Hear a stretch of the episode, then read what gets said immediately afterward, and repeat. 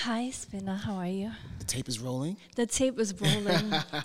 I can do this for professional purposes, but hi, how are you? I'm good. So, thank you for um, being here, taking the time and the energy to come here from uh, Brooklyn to Queens. My pleasure. Thank you, thank you. I hope I can see you. There we go. Um, how are you feeling in the middle of the week on a Wednesday, on a non-gig, non-having gig day? Well, I'm always working. Always working. I actually had a gig last night, Okay. and um, the gigs have been consecutive, so I feel like I'm just in a constant flow of work right now. Oh, that's a good thing, though. We can't complain. Um, I was wondering though how, if you're not on the road, if you're not on tour, what a regular, if there's such a thing as a regular um, week in DJ Spinna's life would look like. A regular week in my life. I wish I could say that I had a lot of downtime, but I really just like to chill. You know, um, I really value uh, rest time because I work so hard, um, and that could be Netflixing. It could be, you know, reading a book. It could be literally just chilling. literally. Netflixing. I like the fact that it's a verb now. And also, I gotta say hi to Gabby, um, the dog, who Is you she- might i- not hear, but she's right here with me. Um, and also, I want to say shout out to Kita, who's also here with us in the studio. So, um, thank you for bringing everybody. Um, so while um, I was prepping a little bit for this chat today, um, I was reading a few interviews and watching what I could find. Um, and it said that you you said that you started DJing in 90, 1983 or like mid 80s, if I'm correct. That's about Some- right. Yeah. That's about So right. that means um, it's 40 years of DJing. Pretty much. I mean, you know, don't get me wrong. Me d- DJing that early doesn't mean I was in a club. it means, No, yeah, yeah, it yeah, means yeah. I was at home figuring it out. Yeah, but 40 years is 40 years. So I just wanted to, to say congratulations because it's you. just, it seems just like a number. But if you really think about it, that's a, a long time and a lot of things can happen within 40 years. yeah, that's that's very true. Yeah. So, um, one of the questions that I originally wanted to ask you was, what would you have become if you would have not started DJing? Have you ever? Was there something that ever crossed your mind other than DJing? Um, not really, because I knew I wanted to pursue music at an early age, even before DJing was a thing. I wanted to be a drummer or some kind of musician in a band as a kid. Um, so the whole notion of being a DJ or DJing in general, for me, came into existence like as far as I as far back as I can remember, like you know, late seventies. Uh, but in hindsight, you know, even as a young adult, uh, when I think about my life, if I hadn't pursued music, I'd probably be some kind of social worker. You know? Oh, yeah? yeah, dealing with. Uh, I, I love helping people. Oh, nice. Yeah, and That's- giving and giving advice and you know that kind of thing. Okay, I'll keep that in my mind for my question later that I have. Um, and then within the same interview, I think that I read, you also said that um, I believe after you came out of college, you you told yourself that you was never going to work for anybody else other than yourself. Does that? Um, I'm assuming based on what you just said, that means that you already knew that music was your thing, that you only wanted to be in music, or what trans, um, what made you say that at a young age? Because going out of college is what twenty something, early twenties. Yeah, yeah. I mean, I kind of figured out how the world works pretty early and how the system works, and um, me knowing the power that I had. Like, you know, f- really, I started pursuing music as a career path uh, in the mid '80s, trying to become and you know part of a hip hop group you know trying to get signed to labels. So I, i've been going into studios since 1985 86 recording demos uh, with various groups. And then eventually uh, you know after years of trying to get signed to all these labels and shopping demos and stuff uh, I I realized that, and coming this close too, like, uh, you know, I recently had, uh, you played for me, right, on the boat. Uh, I do Yes. these journey parties, but I had Merlin Thank Bobb you. also play uh, for for my journey event, and ironically, he was working at East West Records, and it's because of him that I almost my group Jigmastas almost got signed to a deal in '94, and in, in '90 yeah '90 yeah '94 that was the year, and it was a big letdown. Not not in his control at all. It was just corporate entities merging, and um, the people that were handling my project uh, got fired. So I was like, you know what? This it's time to go independent.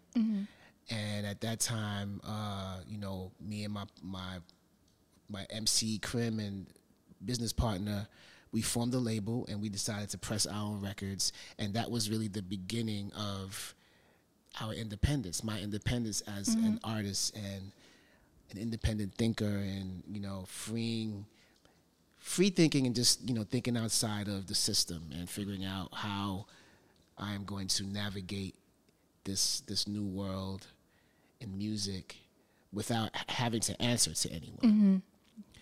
Um, so uh, yeah, I mean, I knew pretty early on that music was going to be my career path and uh, that I would be in control of it. But this is after so many years of being let down. I mean, you know, there was a time where I just dreamed of being this major label artist, becoming this, you know, DJ producer star in the realm of hip hop and, you know, all of that stuff, videos and all that stuff. but independence was really rocking in the mid 90s, especially, you know, around the time of like Wu Tang, like when Wu Tang started, you know, when they put out Protect Your Neck and they, you know, shopped, put their records out in all the record, local record stores in New York before they got signed to Loud.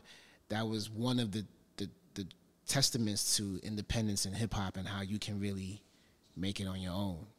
Um, and even prior to that, you know, there were so many amazing independent hip hop records to come out. Um, even in the '80s, I mean, even in the birth of hip hop, you know, uh, when I think about all the early rap 12 inches that came out before labels really cared, before the industry thought that they could make all this money from it, it was really part of the culture. It was just independence, you know, putting music out yourself. So that's kind of the way I thought about myself in that way as well. That's dope. Were you? I just, I'm just curious. Were your parents, um, at some point, you know how sometimes people like, oh, music. I don't know. They want, you know, they want the kids to have make sure that they can have uh, not a career, but you know, support themselves. Let's put it that way. Were your parents, and and uh, one way or the other, did they lean towards one or the other? Were they like super supportive, or or were some were they like So my my dad, rest in peace, um, was a very hardworking human being. You know, he was basically working with cars, fixing cars as a body mechanic wow? as early as 13, 14 years old. So he didn't really understand uh, being a creative and, ma- and making a living off of it. It wasn't until like maybe the final years of his life where he where he really got it um, because he kind of saw the fruits of my labor pay off in a very special way, actually. um, and you know, he just didn't get it. It's like he didn't understand how you can make a living from playing records. He just didn't get it. Um, and my mom has always been supportive. She always saw the vision, um, even you know, to the degree of schooling and making sure I got into like the right schools that supported talent. However, when I became an adult, um, and I wasn't bringing in money. Like after college, you know, I, when I came home from school, I went to SUNY Binghamton, upstate New York, um, and I w- came back to Brooklyn. I was living on my own all that time, and I came back to live with her until I was able to be on my own. And she didn't really understand the instability, and she knew I was in the music. You know, she always supported it, but uh, I already had my mindset. I saw my path. I knew that this was my way to empowering myself, right? But she didn't really get it. So I used to get some flack, you know. I used to she used to be like, you know, help out with the bills, and I did what I could. But uh, you know, I think she gets it now. now, she gets it. Yeah, I think she gets it. Yeah. That's amazing. Um, at what point, what did you tell yourself? Then, obviously, you just said you always saw the path, right? But at what point um, were you confident or confirmed to yourself that, oh, actually, I'm making a living off of this? This is my path, or the dream that I had for myself is actually becoming true. Um, I would say turning early turning points. Uh, were well, it's parallel with gigs and the record business. So um, I paid my way through college doing parties. So for four years, wow. you know, I pretty much played all of the uh, black fraternity and sorority parties on campus, off campus, Okay. and that actually spread to other universities upstate New York, Syracuse, Okay. Oswego, Cornell, um, for three, four years. Wow. I did radio. I also did radio uh, in uh, Binghamton Community College. I mean, Binghamton.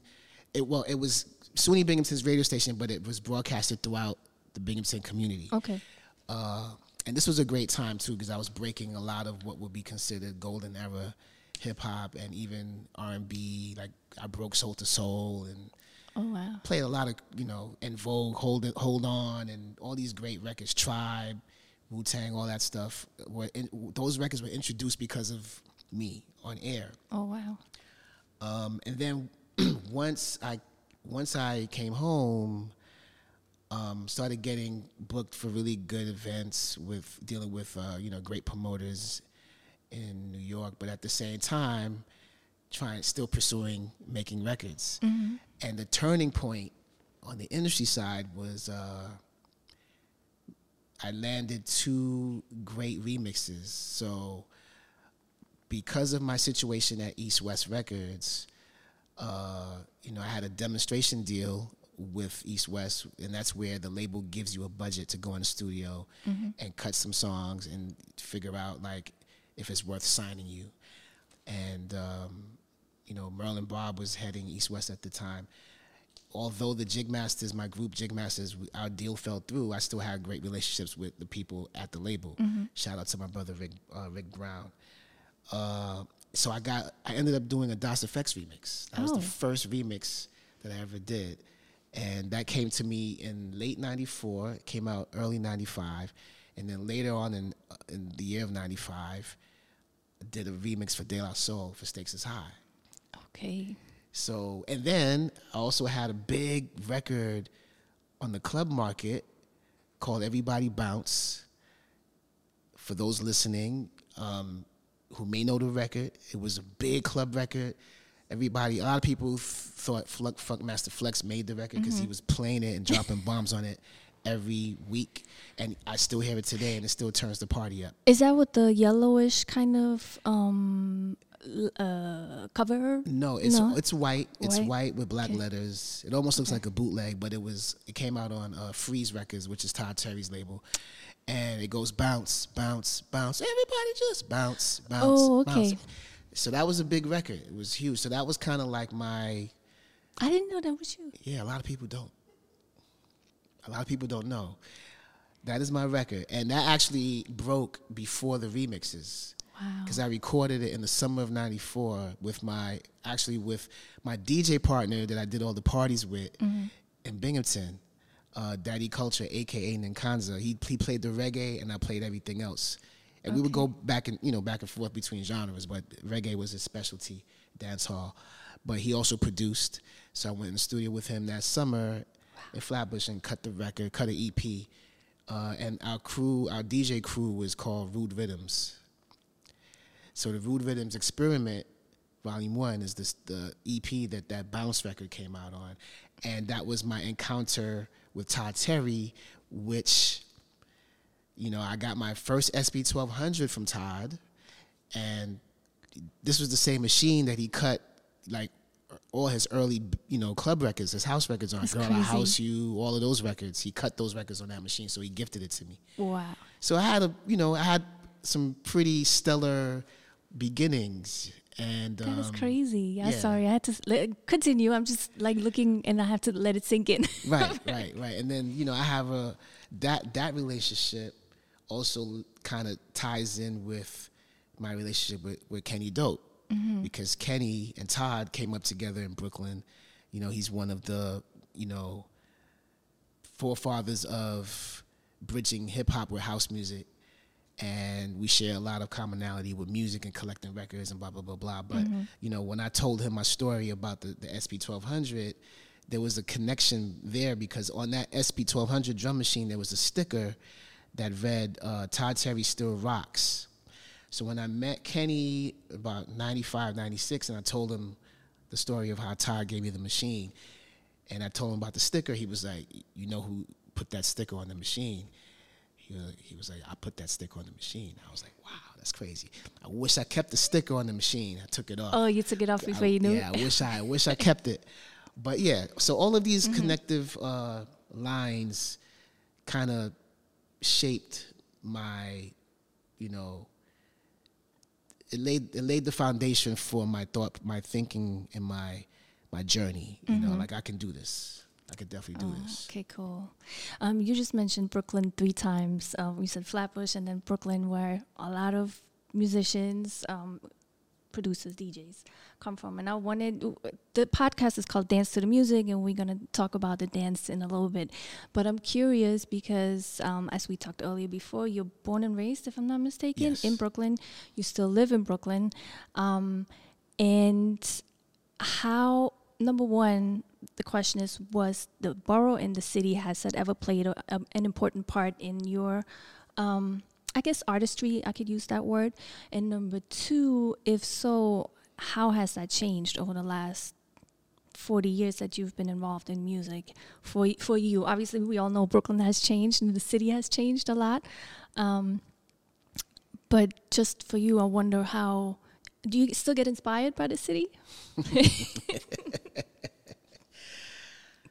Okay, so to answer question number one, Yeah, no, that was a lot. I'm sorry. yeah, yeah. I'm just dialing back. So, um, yeah, of course, you know, environment, uh, what I experienced growing up, uh, especially in the form of block parties and um, house parties, all played a major role, and especially like during the uh, Labor Day weekend, we always have our Caribbean Day Festival, Labor Day, you know, parade, and I have vivid memories of just being on Eastern Parkway, parked up uh, with my with my dad and family, and uh, just hearing sounds, you know, all the sound systems blasting, not just Caribbean music back in the days, but we would hear like disco, we would hear break beats, we would hear, you know, all of the things that make up the kind of things that we like today, the kind of music that we love today, the foundation of that. I heard that growing up.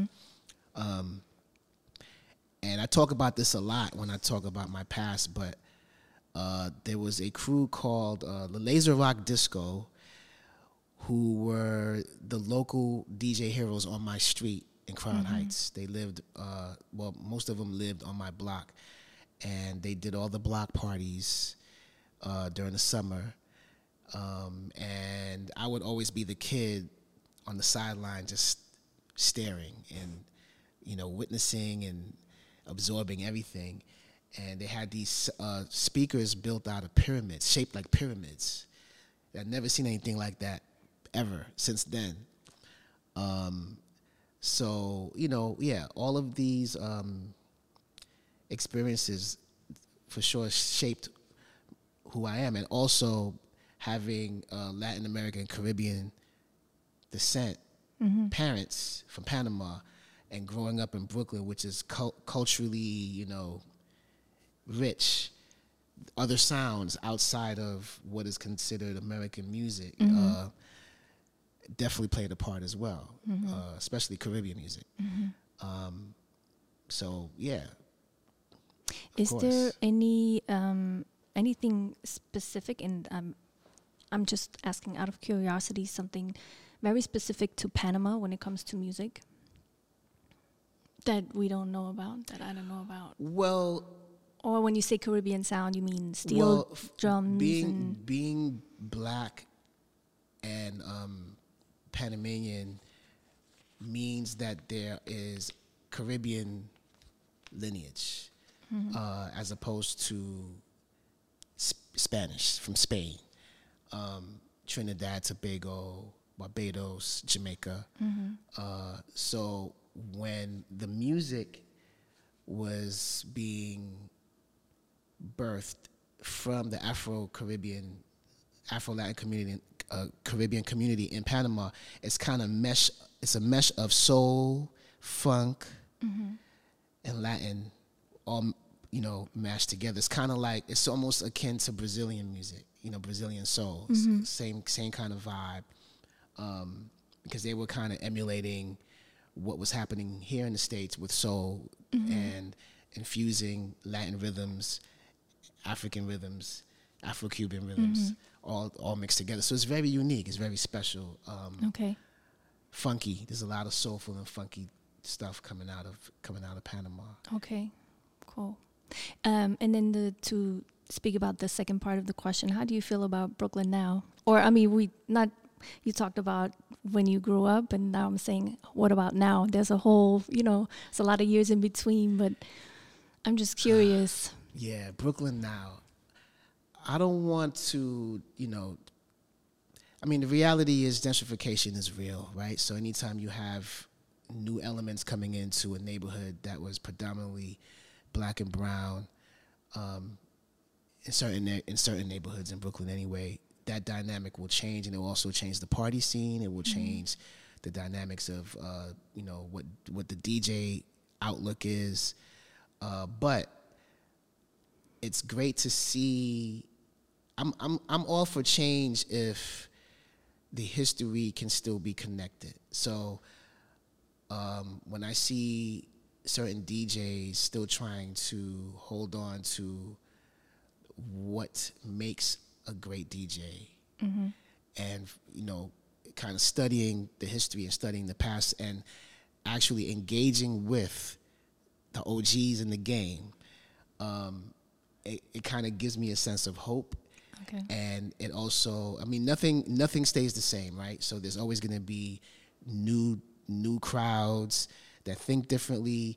They weren't there in the, back in the days to understand what some of the classics are or even how the music connects to them because they're experiencing music differently you know um, compared to how we did. I mean the whole notion of going to a club and hearing like four or five DJs playing one night, that's a relatively new thing compared to how how uh, we experienced DJs back in the days. Like, uh, what made great DJs back then is one DJ all night, or maybe an opening DJ, and the headliner plays four, five, six hours on an amazing sound system, and you get to experience the journey. Um, and then the crowd kind of gets to adapt to that DJ's sound, that their vibe, their thought process. Um, and we don't really have too much of that anymore. So uh, unless the DJ has the new DJ has some kind of residency somewhere um, where they can tell their story. Uh, but again, like you know, I look at uh, Musclecars, for example, right? Love those guys. I love Yeah. what they're doing, but I know that they were reared in the right direction by the late great Carlos Sanchez, who, you know, is from the original school, and you can tell when they're playing that they're bringing in that essence, but they also have their own movement, and they do sprinkle in their own. They have their own kind of. Uh, story to tell Yeah. in the midst of it so that it's not old per se you know they're just reinventing the wheel uh, and holding on to tradition Right. which is important i think any artist dj singer producer whatever it is it's important to study the history Yeah, yeah, for sure, for sure.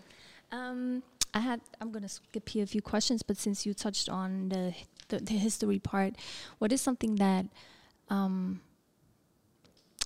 you would advise seeing some of the younger DJs, um, not just Musclecars, but other younger, oh, I shouldn't say younger, maybe newer DJs. Right. Um, what um, advice would you give somebody who is who was not there, f- you know, 40 years ago, where the music was heard on every block? And there are some pockets where you can, you know, especially Right. in the summer, you can hear it, but they don't have that. Um, yeah, they don't have that experience of sneaking into the clubs when they were younger or Right, right. things like that.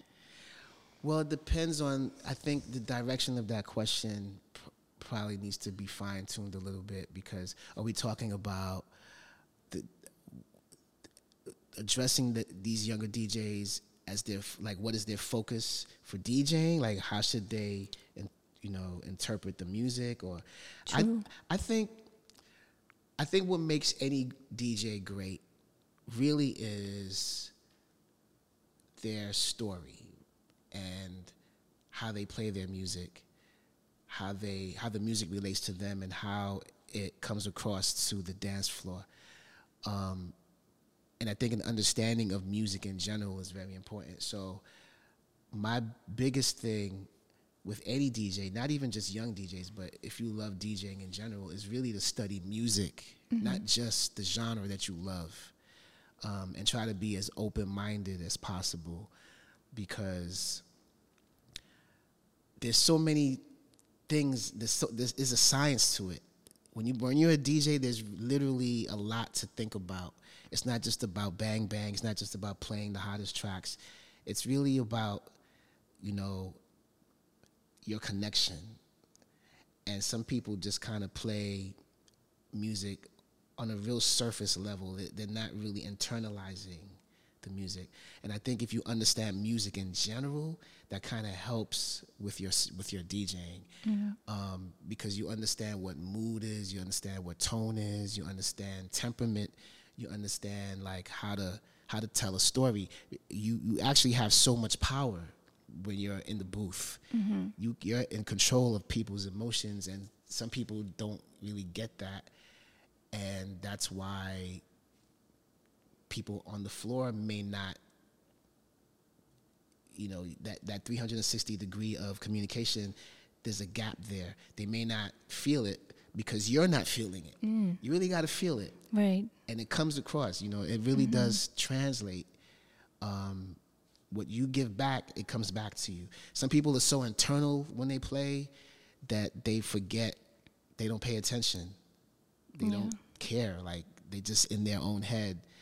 Um, so i think it's important really to s- does, do i make sense? No, no, absolutely. Yeah, yeah, like yeah. i think it's important like i love all kinds of music We- you oh, know yeah. i love it all you know and when i'm playing depending on the party or the genre i really do put i immerse myself in the music and i try to play those genres to the best of my ability as if i'm part of whatever that scene is.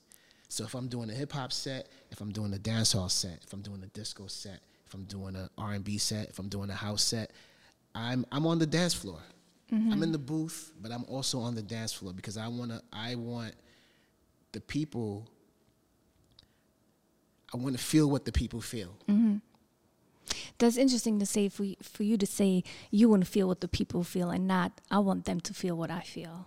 That already goes back to you. I want to be a social worker. I want to help people. Yeah, yeah, yeah. I mean, that, that kind of makes sense. I never thought about that. I mean, obviously, yes. You know, it does start with it starts from within, right? So if I'm playing something, I have to feel it 1st I really do try to take. I, you know, I made a, a conscious decision uh, years ago to be one of those DJs that uh, really I play what I love and I stray away from gigs where I have to lock into top 40 or whatever is hot.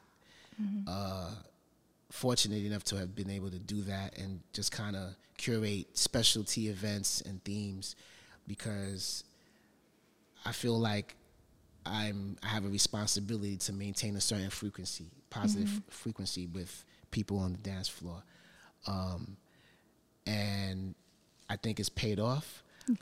Uh, but I also feel like I'm I'm doing a service and providing a service for people. Yeah. Um, so I guess that again, it does go back to what I said earlier, because you know that's that's just how I I view it. Yeah. Um, I want to talk. Go back to um, that moment where, if I um, did my research correctly, where you said you one of your first or the first um, clubbing experience for you was at Paradise Garage before shortly before it closed, I believe. Yeah. Um, and I'm wondering, I'm assuming that was in your teens at some Mhm. point. I'm wondering if uh, w- people like me, we only hear about the Paradise Garage, right? And we think that this is the ultimate or was the ultimate um, party experience. And I'm wondering, after you went there, did you find yourself chasing that moment or like that experience or the feeling, whatever happened? Did you try to find it again afterwards, or were you just like, okay, that was the Paradise Garage, and were you not aware of what it eventually would mean? I think my experience at the Paradise Garage, um, it did change my life, uh, mainly because I felt like prior to going there, I dreamt it. I, I dreamt I dreamt it through the music. Uh, you know, Frankie Crocker, WBLS used to play a, a quite a, a great deal of the records that were played there, and that's what I kind of studied. Uh, radio was very important to me. And WBLS, uh, 98.7 Kiss, Shep Pettibone Master Mixes, 92 KTU, those are all stations that I listened to. I used to record the mixes onto 8 track tape, cassette tape, study them, right? Then when I was able to go out and actually hear DJs in the street wherever I could, study that. Then we also, I also had Empire Roller Skating Rink, which was, you know, very legendary skating rink in mm-hmm. Brooklyn, close to where I live. And the DJ that was playing there, I know Tee Scott, legendary Tee Scott used to play there. I don't think I ever caught him. I don't know who was in the booth. You didn't really see the DJ. But these are all early DJ experiences and records and all of this music. So prior to the garage, I was like, man, I, I just always wondered what it was like. I was also collecting and getting records. My dad used to buy me records, and some of these records had Larry Levan's name on it Okay. right? So it was just like, man. And then I also had older friends that were members because I was I was the young buck, I was the young mm-hmm. dude in the crew that that went right, and that's how I ended up getting it. Getting in was through some of the older guys that are already gone there, and um, it changed my life because it was almost it was everything I dreamt of and more. I was intimidated on the dance floor, you know, but the sound was unbelievable. And my one of my memories is riding home on the four train coming back to Brooklyn, deaf, like I couldn't hear anything. My ears were shot. I heard nothing but Oh the God, that's whole so ride. It was loud. It was really loud in there, but you felt it. Um, and do I chase that? Did I? Yeah, I think every DJ that went to that club or every music lover that went to that club till this day, the reason why they're still partying is because they're chasing that. They want to feel that. They want to keep feeling it. Um, nothing felt like that ever Ever. You know we've come close with several venues um, several parties. You know i'm also i started going to the loft way later with mancuso in the 2000s different experience uh, and i think by now we know one of the reasons why larry even existed as a dj was because of mancuso in Right. the loft right? But it's different you know? It was a little more wholesome because the records weren't being mixed they were just playing from beginning to end. But that's actually where that going to the loft actually really taught me to pay more attention and not be so fast mixing and let the records breathe body and soul as well. You know going to hear danny Krivit francois k uh, joe, joe Claussell, it's not always about the mix. It's always about telling the story and letting the records breathe so i applied all of that stuff to every genre that I play. Granted, yes, sometimes you got to party rock and you got to go hard and you got to cut through records and stuff. But when the time is right and you let the perfect song with great lyrics that everyone knows play from beginning to end, Mancuso taught me something. I actually got to uh, bond with him when he worked at a store called the Dub Spot, and you know, the that was on 14th Street, or that used to be on 14th Yes. Street. He worked there. no, no, no, it was a record store. Oh, okay, In the sorry, early, sorry. early, late '90s, early 2000s. See, I just showed my age. and I lost my train of thought. But uh, you said you learned something from from him when you worked there. yeah, well, he basically just taught me about sound and how important sound is, and um, but really the most important thing was, you know, the artist didn't record music. The, the, the music that's recorded by musicians and artists, they didn't record it with the intention of you cutting it off. Otherwise, yeah, otherwise, otherwise, records would be, you know, a verse and a hook and then done. Yeah. you know, these songs were musicians in a room bouncing energies and ideas off of each other, energies coming up with all of these arrangements and production and amazing tracks, all this stuff. And then as a DJ, you're so impatient to get to the next record, you're mm-hmm. you're just not even taking that into regard. So I've I've been trying to make this conscious decisions in the last 20 years when the time is right and the party is right to just chill, like have patience and let the record breathe. I just played uh, the Clubhouse Jamboree in Prospect Park uh, this past Sunday, and you know, there's a lot of seasoned club goers there. Uh, and I like to sprinkle in classics every once in a while, just to just to keep everybody, keep those folks happy. And I played uh, "Hot Shot" by Karen Young. Let the whole thing play from beginning to end, and you just felt the entire park light up. Wow. You know, just certain nuances in the record when she screams, the instrumentation at the end of the song, like all of these things are magical. You know what I'm saying? Mm-hmm. Like you really feel if you really feel music and you really absorb it, it it really touches the soul. Mm-hmm. Um, did I answer all your questions? Yeah, no, you did because I well, you answered more than that one question because one of them was like, you know, going from playing at block parties and playing in people's backyards and then going to then starting eventually playing in clubs. I would assume that you would have to adjust your DJing or like it's. It's two different environments to me, so I was wondering if you had to adjust. But you just explained how what you learned and what you excuse me, what you studied, and I'm also assuming that you applied those then further, right? Right. But you know what's funny is I also have this other side, which is the hip hop side. Right. which I don't, you know, I didn't really speak on that much. And of course, you know, hip hop is youthful culture. I grew up in it. Uh, I wanted to call myself a graffiti writer at one point. Can't say that I was nice at it. I did a little pop locking and b-boying growing up. Uh, actually rapped at one point. There's there's there's cassette tapes with me rapping I on it believe that, yes.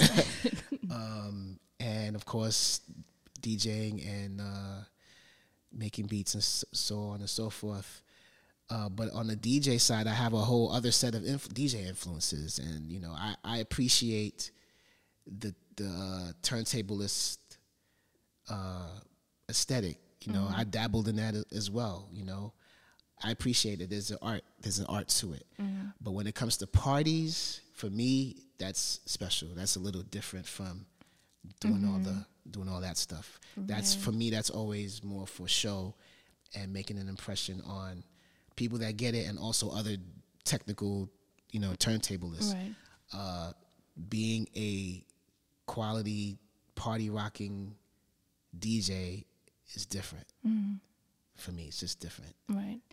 Um, you just mentioned a little bit that you you said you dabbled, um, but I know you're a b boy at heart, and I've actually seen you also get down a little bit. I can't remember when it was, but I did see it. Um, so my question to you now, we can speak about the dance part, is how important for you as a DJ when you when you're in the booth are the dancers? Oh, 100%. Do you? Hundred percent, hundred percent. That's like the most important thing okay. for me. Yeah, Okay. so important. Right. Because I'm I'm asking this question a lot and you know even I started as a dancer so I I I always have that in mind, but sometimes I, I realize that sometimes people they don't, you know, they don't show it as much. So I'm wondering how for you as a seasoned, very, very experienced DJ, how you feel about what is your first thing when you start a set, even like the dance floor is not packed yet. So how do you Right. even communicate with with the dance floor? You know, it's uh believe it or not, I sometimes I still get butterflies even till this day.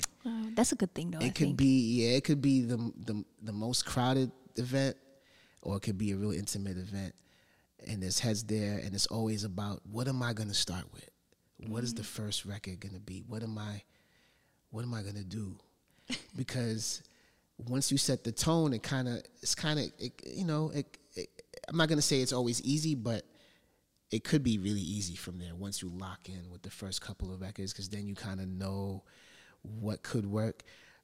You know, sometimes there's difficult crowds that are hard to read, and you're like, man, I don't know what they want, so you're you're kind of like all over the place.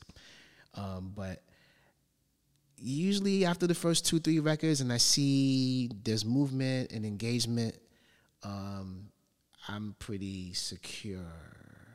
You know i think the most important thing really is going into the party and knowing what what your crowd is and having the kinds of music the kind of records or music or tracks or whatever files that will speak to them for the duration. Um, being prepared, but you have to know your audience. How is that? Um, I can imagine, for example, um, going to different countries or different cities that you may not play a lot, right? Or you go there for the first time. I can imagine that being more difficult because you kind of don't know the crowd or you don't even know the place. What do you do in a situation like like that? I mean, I guess for you now it doesn't really happen that more. No, be- it could still it happen still because happen? there's always new territories, there's always new venues, there's new there's countries that I still haven't been to yet. Mm-hmm.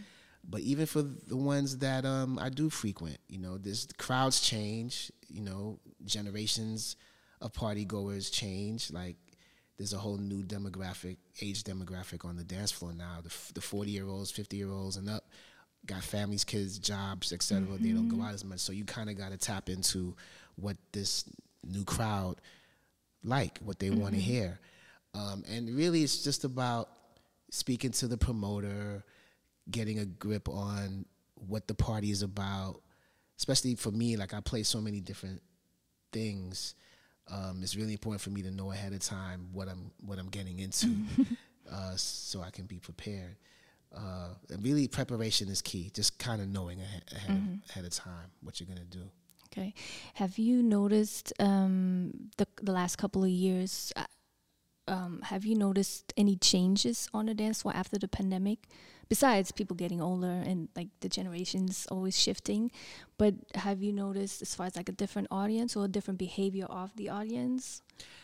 it feels like people, uh, well, at least in New York anyway, and other places I've been to, people were so tired of being locked down or isolated. Uh, people have, they seem to be more excited and more hyped and more engaged and just happy to be out. Um, what was I? I was looking at something. I think I was looking at old posts on Instagram uh, on my on my feed from the pandemic, maybe two three years ago. Of I think I posted maybe some party clips that happened pre-pandemic, and reading comments and people saying, "Man, I I hope we can party again. I hope I, I'm so tired of." I'm scared. I don't know if we'll ever get to do this again. Stuff like that. So I'm like, crazy. man, it's it's almost like we're in a whole new world now.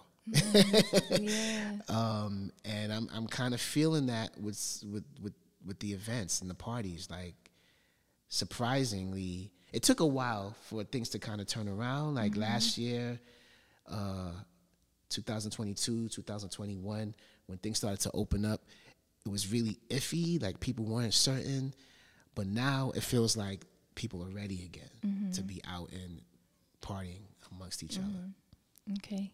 Um, I'm going to go back to something that you mentioned earlier. Um, one of the topics that comes up in these interviews is um, mentorship. And um, you, already, you already mentioned way earlier that you said you like helping people. But I wonder, how do you feel about the, the term mentorship? And what, first of all, what does it mean to you? And how do you feel about it? Um, especially given 2023, if younger people would like to learn something, right? You can technically find everything, I would say technically, um, online, and you can teach yourself all the programs and all the things online, but only to a certain degree. So I'm wondering if you personally, if you if you are mentoring people or have mentored people, and what do you think about the importance of right. having a mentor or being a mentor to somebody?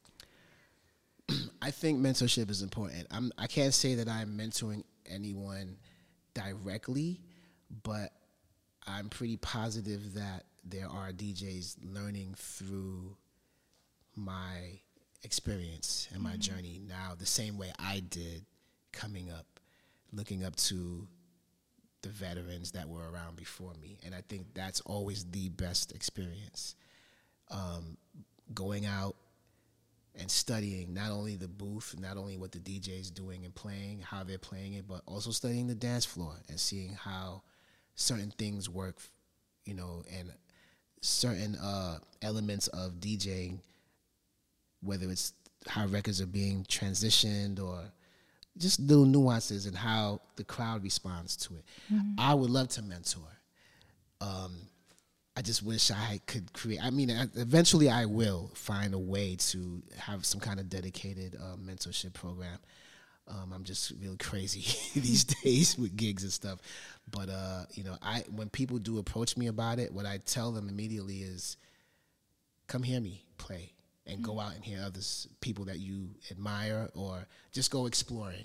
Mm-hmm. You know, um, especially for up and coming DJs and then you know it doesn't matter what the genre is like if you're into specific kinds of music then go out and study the ones who are playing those records uh, in a great way like big you know mm-hmm. doing it big and get a grip on what makes it work because mm-hmm. there's a, if it's working for them chances are there's a science to it. And i'm i guess i got to be specific because post pandemic it's kind of a different thing now. Because there's a whole there's a there's a uh, optic kind of uh, precedence that's being set for a lot of DJs coming up now post pandemic, uh, where you know they've made a name for themselves during the pandemic and now they're getting booked based on the optics, but it's important to study what happened prior mm-hmm. to that because uh, we are walking souls and that's really what you mm-hmm. what people respond to is the music and how it's being presented and if you became blind one day and you couldn't see the DJ what's really going to cut through right you still need to feel something right mm, yeah um, that definitely um, that's definitely important. And I also wonder if, um, I guess that ties into a question of like, you kind of touched on it already. What the importance is between the dancers and the DJs, right? Um, I'm wondering, knowing that you started DJing so early, or I should say at a very young age, were you also a person that also like went out a lot? Oh yeah. Yeah, because and you know sometimes DJs they, they they go and they play, but they don't really like they're not a club head. They're not right. out there on the dance floor. But right. that's I was wondering if you like. Well, you know, it was exciting times too. So mm-hmm. we're talking about an era where these scenes, these these club scenes, party scenes, was fresh, new, young, and exciting. And all we really wanted to do was dress fresh, go to the party and have fun and listen to great music that made you dance. Mm-hmm. Uh, and and I have to I have to reiterate, made you dance because that was a thing to do back in the days. Like we kind of in certain sets of society, we kind of lost the dance. Like mm-hmm. you know, how, that's why I love house music so much because the the nature of the music is for dancing. Um, and I don't mean going to a club and being on your phone, waving the phone to the DJ. I'm talking about moving, like engaging with the dance floor, people on the dance floor. Uh, but to go back to your question, like, yeah, I went out a lot.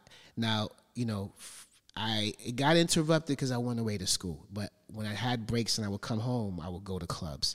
But prior to that, in the late '80s, definitely went out. It was great, man. It was you wanted to go and hear these great DJs on these sound systems and playing all this new hot music, you know, and for me, and a lot of a lot of us who came up in that time, um, what it did was it kind of fueled the DJ the DJ market and going to record stores. It was a big community. Like you would go to the club, you would hear a couple of records, uh, new records being broken, and those records were ringing your head. And the next day, you're in the store trying to find those records. How do you? I mean, I have an idea, but it's just like for people who, right, who, people who grew up before Shazam, and I include myself. Like, we kind of like, did you sing it at the at the record store, or maybe the radio played it, right? And hopefully they told you what it is. Um, but how did you find the record on the next day? So humming a few lines or a few notes uh, definitely helped. There was there was a, there's a store called Rock and Soul, right? And Benji, this is a brother who worked at the store for a very long time, and he was a connoisseur. You would literally go in and hum a few notes, and he'd be like, "Oh, child, that record is not out yet. It's coming out in two weeks." He just played it off of reel to reel. You have to wait, you know. Or he'll be like, "Okay, that's such and such. It's over there in that bin."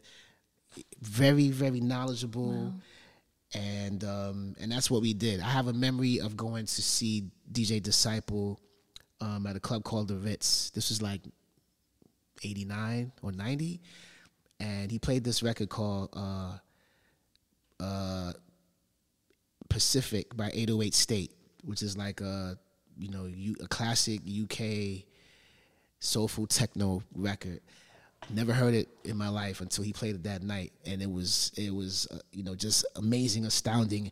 And then the next the next day or that weekend, or maybe a week after, I went to a store. This used to be this, the store called Downtown Records, and he was in the store, and I was like, "Yo, I didn't, I didn't even know Disciple." I was like, "Yo, you played this record last week," and I was young. I was probably like 19 years old, mm-hmm. right? But I was like, "Yo, you played this record," and I, I sang it to him, you know, and he was like, "Oh, that's such and such and such," and pointed to the wall.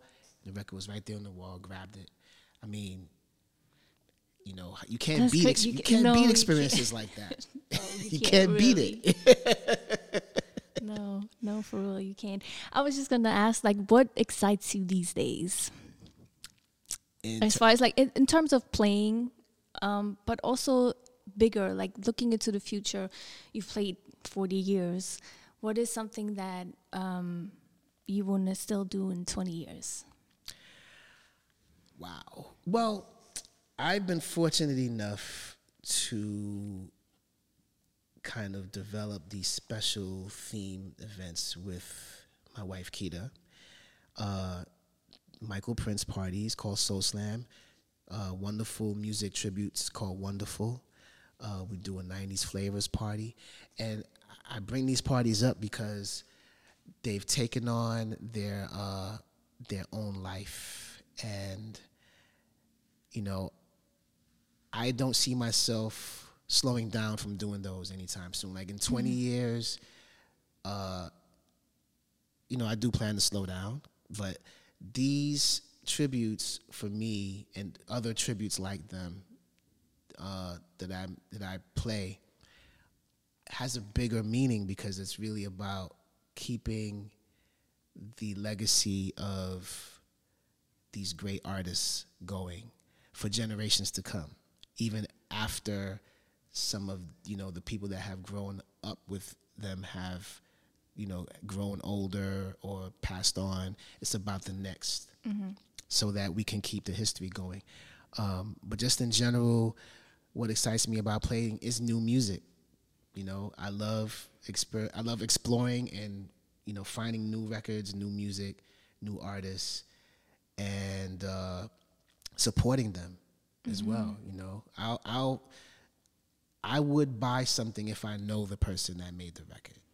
You know, I would still download it or buy the album, whatever it is, uh, because I'm an artist and I know the struggle, right? So, I, and I also feel it's important to play them and find ways to play them. I think Twitch has been amazing uh, as a medium, as a way to uh, break a lot of new music as well. Um, so yeah, and then technology does play a role. I'm not anti-technology, though. I love my vinyl and I love playing records and buying records. I appreciate some of the uh, technical advancements that have come out, like with Serato stems, for example. Big up Serato, um, where you can isolate instruments live. It- It's been freaking people out on the dance floor, like literally, because they'll just hear a song that they know and an element from it just disappear, or you know, a, a track that everyone knows and there's no instrumental for it. Then I'll just mute the vocal, and they're like, mm-hmm. "What?" Especially if you're a DJ, you know the record. You're like, "What? What happened? What's going on here?" Or blending, like taking, you know, live on the fly acapellas, making acapellas with stems and then throwing it over another inst- another instrumental from another record, another mm-hmm. artist altogether. Just doing freaky stuff like that. You know, just keeping the dance floor Okay. interesting. That's cool. You actually just answered a question that I have written down. I didn't. Um, I feel like you you've told the Stevie Wonder story how you met um, a few times already, um, but I did wanted to um, mention how besides you honoring him and, and not just Stevie, also with your Prince and Michael parties, um, not just honoring him, his artistry, his music, and him him as a person, but yeah, you just said you you feel like there's a responsibility for you to keep the legacy alive, even though it's still he's still here, right? Right.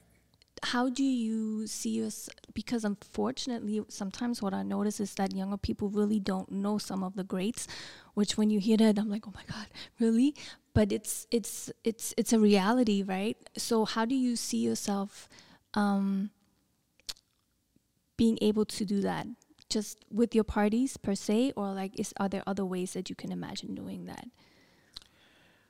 Well, And and I, uh, if I might add, not maybe just with Stevie, but maybe for more artists of that generation. right. Well, uh, for those who may not know, I have a show on Apple Music. That's right. Yes. and it's called Here to There Radio. And I'm doing exactly what you're saying. I honor the greats every week on my show. It's a two-hour mix show, Wow. and but I've also been fortunate enough to uh, conduct some interviews. So I've interviewed Gamble and Huff for the 50th anniversary of Philadelphia International. I interviewed Earth, Wind and Fire. I interviewed George Benson. Um, I interviewed Greg Phillinganes, who was one of the key musicians, producers, keyboard players with Quincy Jones and Thriller. He played one of his first gigs was actually on Songs in the Key of Life. Wow. I interviewed him for the 40th anniversary of The Dude a few years ago. Um, most recently, Nile Rodgers for the 45th anniversary of C'est Chic. Uh, presently, my last episode was Roy Ayers' 83rd birthday. Yeah. I. Uh, I mean, even hip hop. I've done an all Pete Rock show. I've done an anniversary for Mobb Deep. I interviewed Havoc. Um, you know, we just did a whole hip uh, hop 50th anniversary, and I went through a, a serious timeline all summer where I started from the very beginning with the breaks, break beats, and I went into like indie disco rap. Then I went into the two prominent record labels, Sugar Hill Records and Joy Records, uh, from that time. Then I went through the the uh, the period shortly after that, like the electro era. Uh, then I went into the sampling era. Then I went into like the early '80s. Then I went into the '90s, and I did the tr- I did like a native tongue show. I'm, I'm doing it all. So all the music that I love and all the artists that should be acknowledged and celebrated, and even some that people may not even be aware that they should celebrate. I'm putting them I'm highlighting them Every week for Every two week. hours. Yeah, for two How hours. much preparation goes into that? It's a lot of prep. It's a lot of prep mainly because of presentation. There's a lot of cutting up of the interview Mm-hmm. because it's not it's not a podcast. It's a radio show and it's Mm-hmm. a mix show. So the the mix, the music is prominent, but the words that are being spoken are important. So I have to Mm-hmm. Make sure that those cut through as well. Um, I did Nina Simone. Wow. Um, I did Patrice Rushen. This is a total of 139 shows. There's a hundred- Homework. to date. To date. Homework. Yeah. Everybody go check it out. um, I have maybe only two more questions, and then I think we have to uh, wrap it up. I I don't even know if that's possible, given your musical knowledge, but I ask every guest to name me three tracks that um, that connects them to dance, no matter what genre, and no matter what uh, era. So it's three, if you can think of three. Connect them to dance. Yes. Okay. that could eas either be very easy for you or very difficult. I Well, of course, that's so wide. This, but I'll keep it really basic. And the ones that come to mind that always work, and also translate to both styles on the hip hop and the house side, uh, is "Give It Up, Turn It Loose," James Brown, the undubbed live version, uh, to be specific, okay. uh, "Hot Music." Yeah. in all of its remixes and reinterpretations, you know, all the versions, pretty much every version that I've heard rocks the dance floor. Because once they hear that piano lick, it's like hands in the air and dancers get busy. Always, right? Um, number three, let me think about that. Let me think about that real good because that can go that can go anywhere.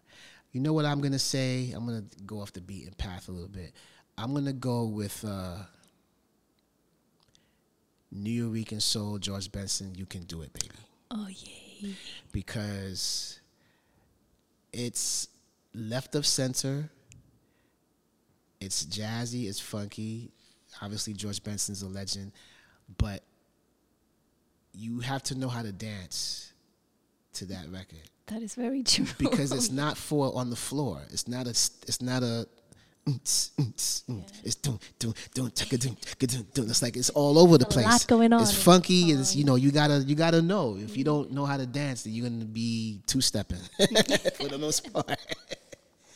yeah. That is a very that's a very dope choice. Um, and then my last question is actually just is it what do you like to share with us that I haven't touched on? And I, and I know I haven't touched on a lot of things because I think we could stay here for another couple of hours to really really touch on like all the things you have done or just like a majority of the things that you have done but something that people might not know about you or you haven't haven't been asked or didn't want to share at a certain point i don't know Wow. What could that be? and you don't have to either but um, i'm just curious you know like i obviously prepare questions for me to ask just so i have somewhat of a red line in there but um, maybe there was something that we spoke about but there was another point that you wanted to make Um, well, the thing that comes to mind, I won't say it's about me, but I'd say it's about music in general. Music is very precious, and people have to realize that, you know, you are what you eat, you are what you consume.